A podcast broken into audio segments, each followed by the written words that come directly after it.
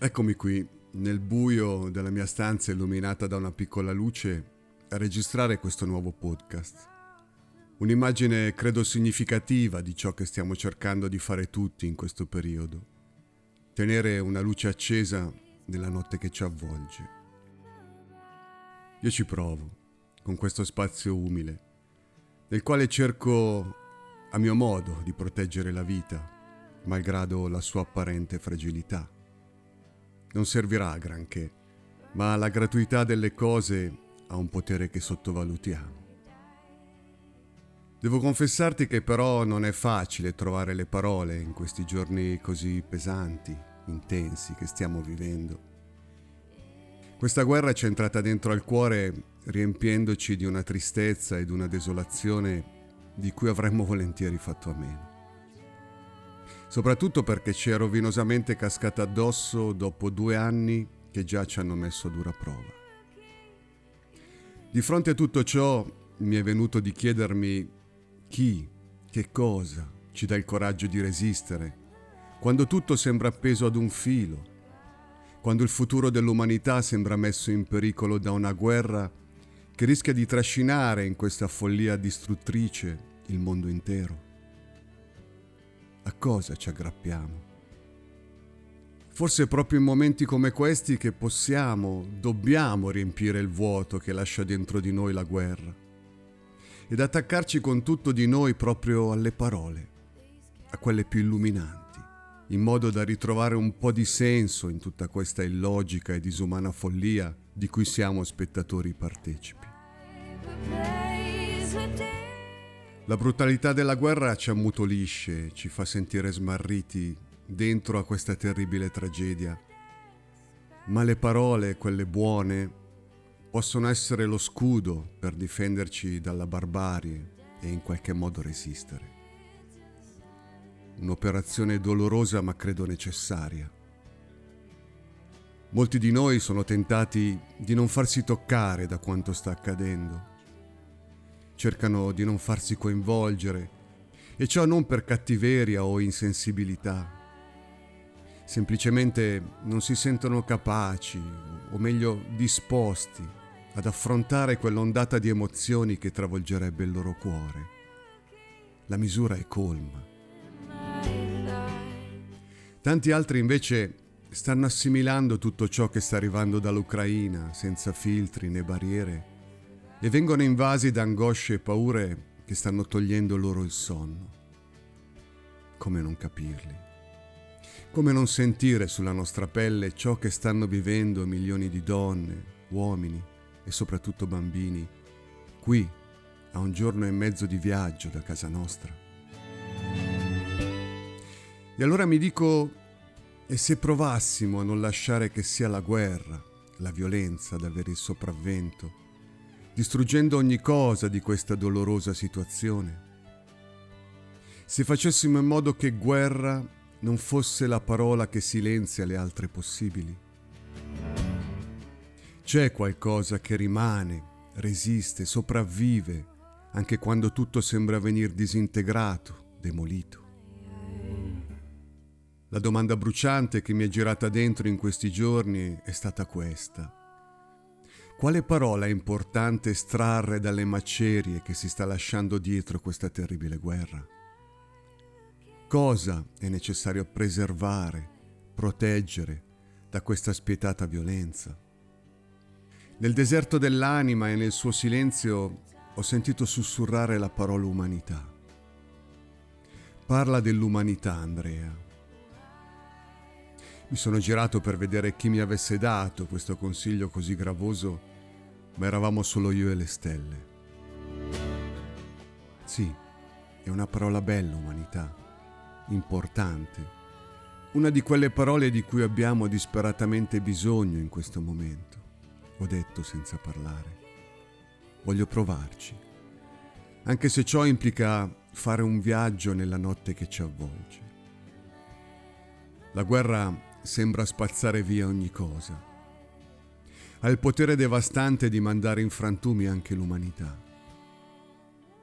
Disgrega, imbruttisce, annienta. Rafforza ostilità dormienti, risveglia istinti primordiali e trascina dentro derive dove sembra perdersi ogni punto fermo, dove l'uomo si dimentica di essere umano e lo catapulta nell'inferno della battaglia contro il nemico. Assistiamo impotenti al disastro che sta sconvolgendo la vita di milioni di persone ed avvertiamo la dolorosa sensazione che questa ennesima guerra stia mostrando il peggio di cui noi esseri umani siamo capaci. Sta accadendo ora in Ucraina, sta succedendo da tempo in altre parti del mondo e quante altre innumerevoli volte nel corso dei secoli la storia dell'umanità è stata segnata da drammi indicibili. Si placherà mai questo istinto devastatore che sembra albergare nei cuori degli uomini. Finirà un giorno questo duello spossante tra i distruttori dell'umanità e coloro che tentano instancabilmente di costruire un mondo diverso. Fino a quando?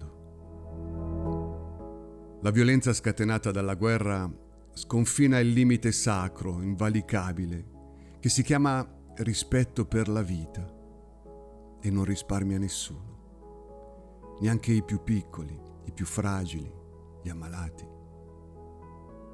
Se il mondo fosse solo questo spettacolo insopportabile, beh, dovremmo chiudere bottega, buttare la chiave ed ammettere amaramente che abbiamo clamorosamente fallito. Dovremmo riconoscere che non abbiamo imparato niente dalla storia, che nonostante i fiumi di sangue scorsi nei secoli, non abbiamo ancora fatto la scelta decisiva capace di cambiare il corso delle vicende umane. Ogni guerra, genocidio, repressione sembrano rappresentare un altro, ennesimo fallimento per i popoli. Eppure c'è un'appartenenza che dovrebbe rappresentare il nostro più grande baluardo alla violenza, quella all'umanità al di là dei confini, delle religioni, delle ideologie. Questo nostro essere parte della grande famiglia umana dovrebbe rendere vano ogni tentativo di prevaricare e disconoscere l'umanità che batte nel cuore di ogni ipotetico nemico. Come dicevo nel mio precedente podcast sulla pace, il fragore della guerra e delle armi copre ogni cosa. Eppure in questi giorni stiamo assistendo ad una toccante dimostrazione che l'umanità sopravvive, si rialza, resiste, anche se circondata dalla violenza più terribile. Le bombe di Kalashnikov non potranno mai uccidere l'umanità che c'è dentro i cuori. Vogliamo aggrapparci a questa dolorosa speranza? Che ne dici se ripartiamo da lì? per non cedere al potere distruttivo della vita che porta con sé ogni guerra. E allora questo podcast è un tentativo umile, probabilmente vano, di raccontare altro oltre alle cronache devastanti della guerra. Raccontare l'umanità che emerge e ci fa tenere insieme pezzetti fragili di quella speranza di cui abbiamo disperatamente bisogno per guardare al presente e al domani che ci aspetta. Il lavoro prezioso di tanti cronisti che sono ora in Ucraina per raccontarci quello che sta succedendo e la forza dirompente dei social network ci stanno mostrando un'immagine di umanità diametralmente opposta a quella che appare dall'orrore delle azioni militari. Donne e uomini che stanno resistendo alla guerra difendendo il valore della vita di ogni essere umano. Momenti, gesti, dove l'umanità di cui siamo capaci ha fatto saltare la narrazione del nemico da battere per mostrare in tutta la sua fragilità una persona da soccorrere. Immagino abbia visto anche tu il video di quel giovanissimo soldato russo, probabilmente catturato, che viene sfamato da alcuni civili ucraini. Quel ragazzo è a pezzi. Non gli era neanche stato detto che sarebbe partito a combattere una guerra contro i suoi fratelli e le sue sorelle ucraine. In quelle immagini appaiono alcune donne che si prendono cura di lui. Gli danno un tè caldo, qualcosa da mangiare. Lui, infreddolito, ha gli occhi gonfi di lacrime. Non riesce nemmeno a parlare. Una donna ucraina, smossa da una toccante empatia, pensa poi di mettere in contatto il soldato con la sua mamma, per rassicurarla, come farebbe ogni madre. Il giovane scoppia a piangere in tutta la sua vulnerabilità più estrema. Non riesce a dire una parola alla sua mamma. Piange come un bimbo terrorizzato, che ha visto cose che non avrebbe mai voluto vedere. Ci prendiamo cura noi di tuo figlio, Natasha, dice una delle donne ucraine alla mamma del soldato russo. Non ti preoccupare. L'umanità che c'è nel nostro cuore è capace di fare cose straordinarie. In quel momento quel ragazzo non era più un nemico, ma un poveraccio da aiutare. Nonostante la divisa che portava addosso, nonostante fosse arrivato lì per eseguire degli ordini volti a fare del male proprio a coloro che si stavano prendendo cura di lui. Anche nella fragilità più estrema, l'umanità si è raccolta, abbracciata, dimostrando cura e delicatezza nei confronti di chi aveva il cuore a pezzi, verso i più piccoli. L'abbiamo visto nelle metropolitane di Kiev i primi giorni di guerra, dove migliaia di persone sono accorse sì per cercare un rifugio, ma anche forse per unirsi, darsi forza insieme quella forza che passava dentro sguardi silenziosi che si scambiavano donne e uomini sprofondati in un incubo. Dentro timidi sorrisi, gesti silenziosi di solidarietà. Tutti con un occhio di riguardo verso i più indifesi, coloro che non possono capire le irragionevoli cause della ferocia della guerra. Gesti, attenzioni, parole per preservare i bambini dall'orrore che li circonda. L'umanità l'abbiamo vista nei bunker dove tutti scappavano a ripararsi, un'umanità unita da uno stesso destino, capace di prendersi cura gli uni degli altri. E di questa umanità che non vacilla di fronte a niente, ce n'è stata data testimonianza anche nelle immagini di chi metteva al riparo i piccoli malati del reparto di oncologia nei bassi fondi dell'ospedale. La forza di quegli abbracci, di quella tenerezza, che cercava di proteggere questi bimbi dalla paura. L'umanità che alza i cuori contro l'efferatezza bellica è presente sui treni stracarichi di rifugiati in fuga dal terrore, dall'indicibile. Di questa umanità ce ne ha parlato con i suoi gesti anche il nostro ambasciatore italiano a Kiev, che ha fatto di tutto per salvare una ventina di bambini e diversi nostri connazionali, mettendo a rischio la propria vita con coraggio ed dedizione. Avrebbe potuto andarsene via subito prima che cominciasse tutta questa orrenda storia.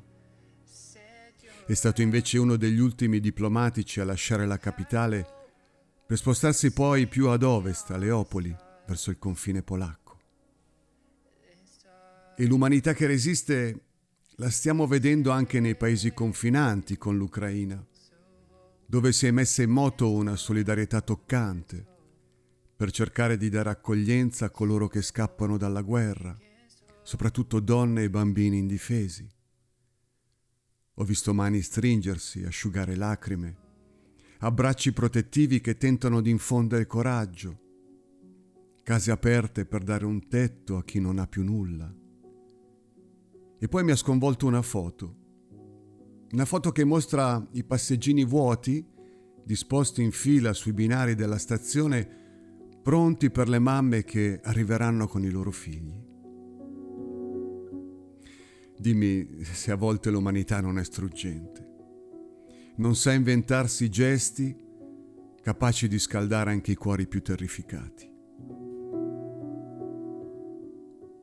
E poi voglio parlare dell'umanità di chi è partito anche dall'Italia per andare a dare una mano ai rifugiati, per andare letteralmente a prenderli e portarli in un luogo sicuro, accogliente.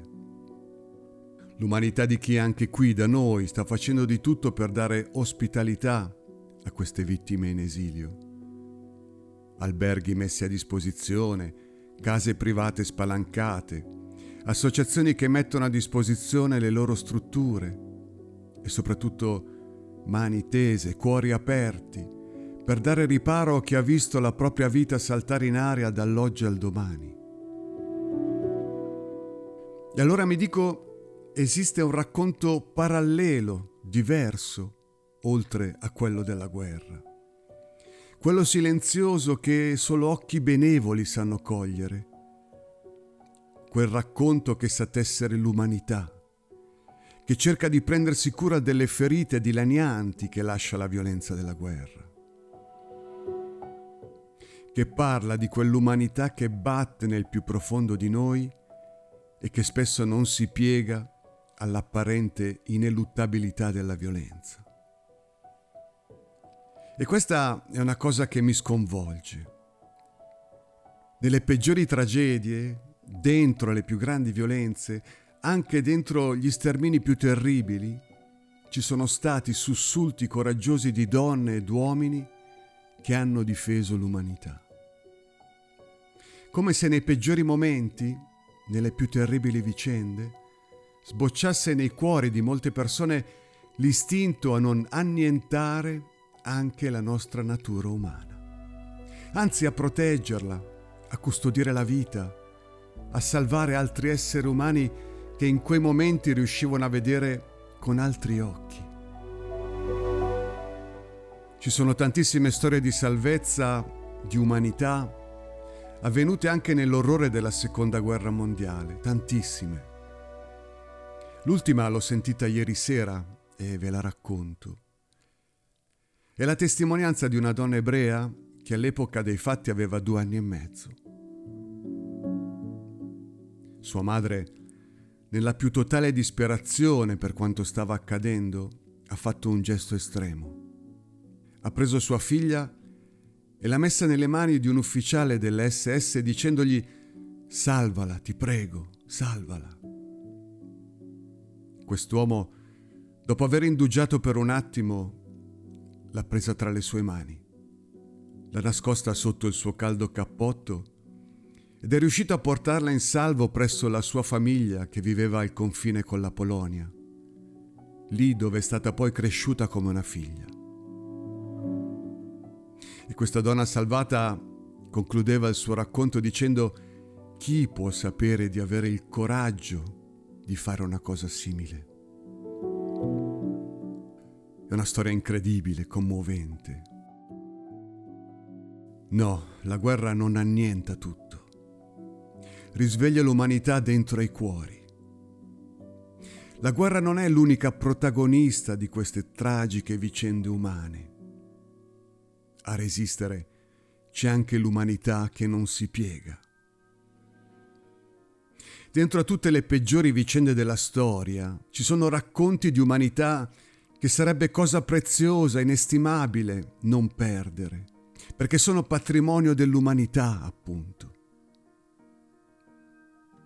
In questi giorni mi è venuto spontaneo ripensare anche alle immagini della marcia organizzata da Women Wage Peace, le donne fanno la pace, che si tenne nel maggio del 2016 in Israele.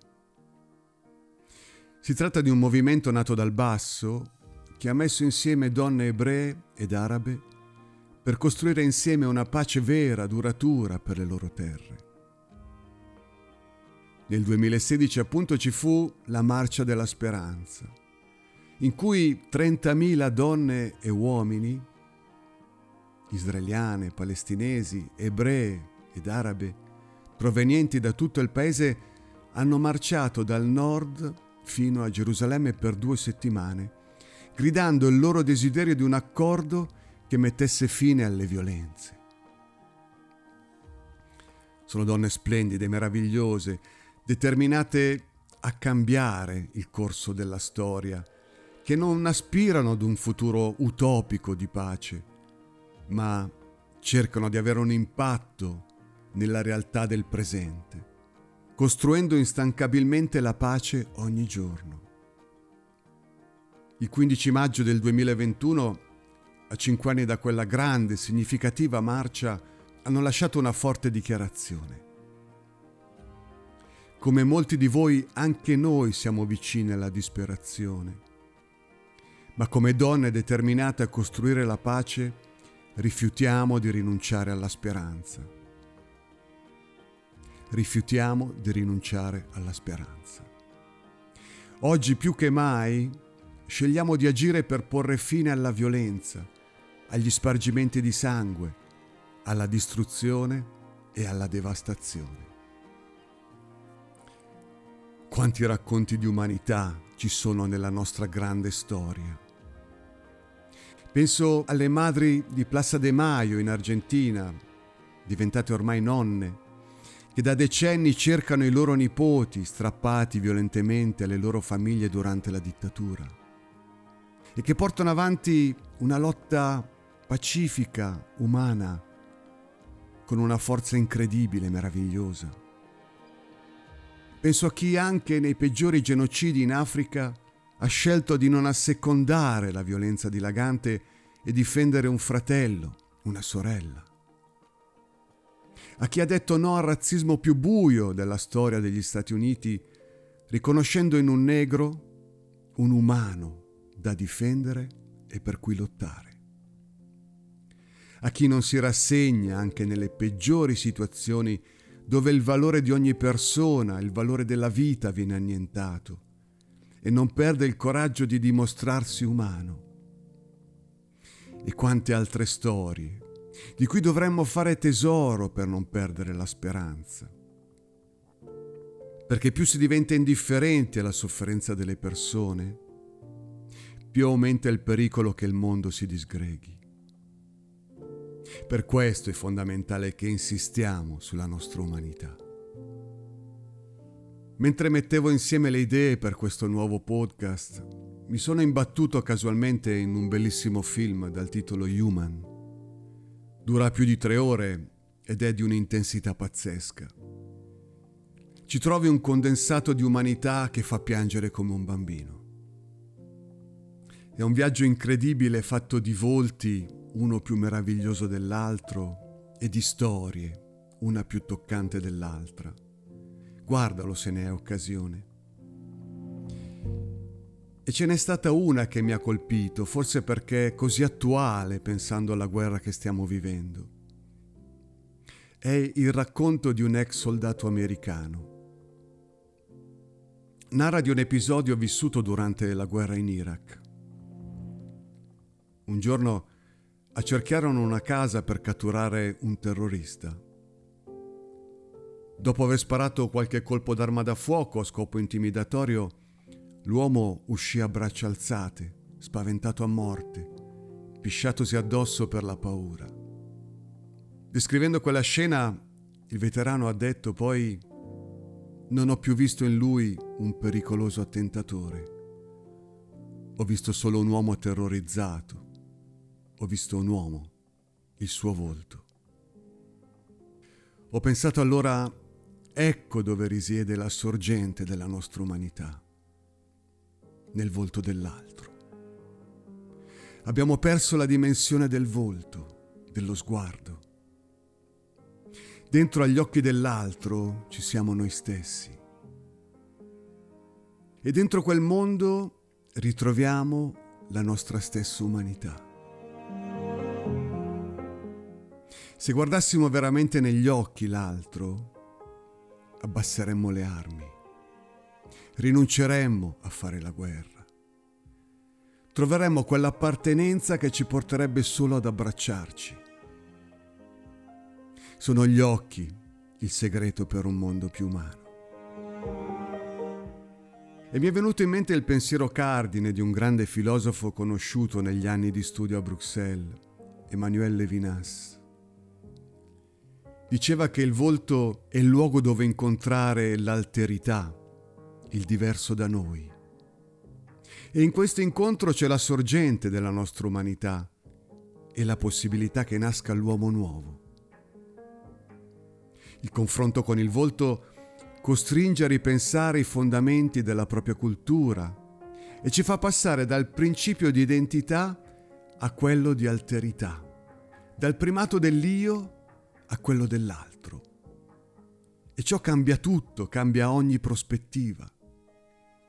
Si fa largo così l'etica, la responsabilità, l'incontro, la fraternità ed è lì che si rivela la più profonda umanità.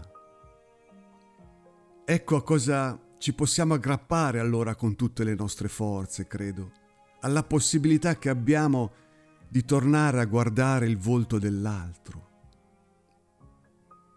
Ecco dove possiamo forse disarmare la guerra, dentro la possibilità che si realizzi questo incontro.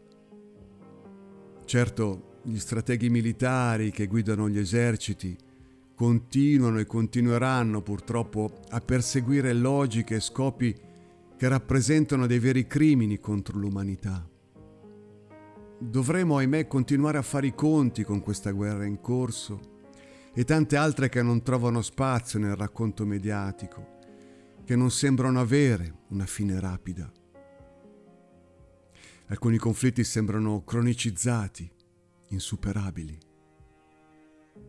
Ma aggrapparci all'umanità significa in qualche modo non arrenderci a questa deriva. La nostra vuole essere una lotta a difesa dell'umanità di tutti noi.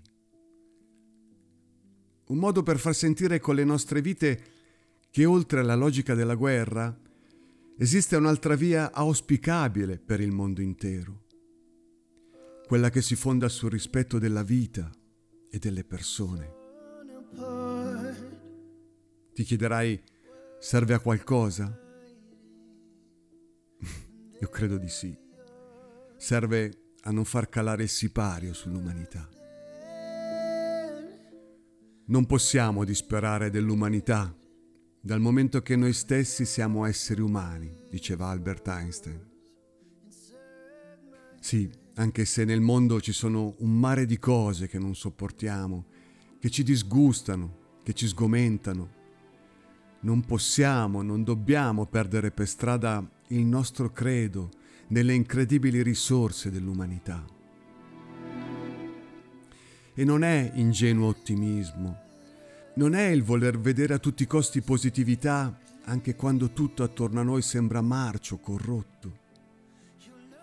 E credere che al di là del grande fracasso che ci circonda c'è un'umanità che resiste e non si arrende e che continua e continuerà a preservare la vita e le persone, spesso nel silenzio e lontano dai riflettori.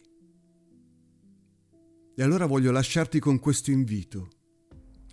Nutriamoci dell'umanità di cui è piena la storia, di cui siamo circondati. Il mondo ci apparirà meno brutto ed esolante, nonostante tutto, al di là di ogni cosa terribile che ci avvolge. Ti auguro una buona giornata, malgrado tutto, e a presto con una nuova parola. E non dimentichiamoci mai che ciò che di meglio possiamo fare ogni giorno è tentare di essere umani. Un abbraccio.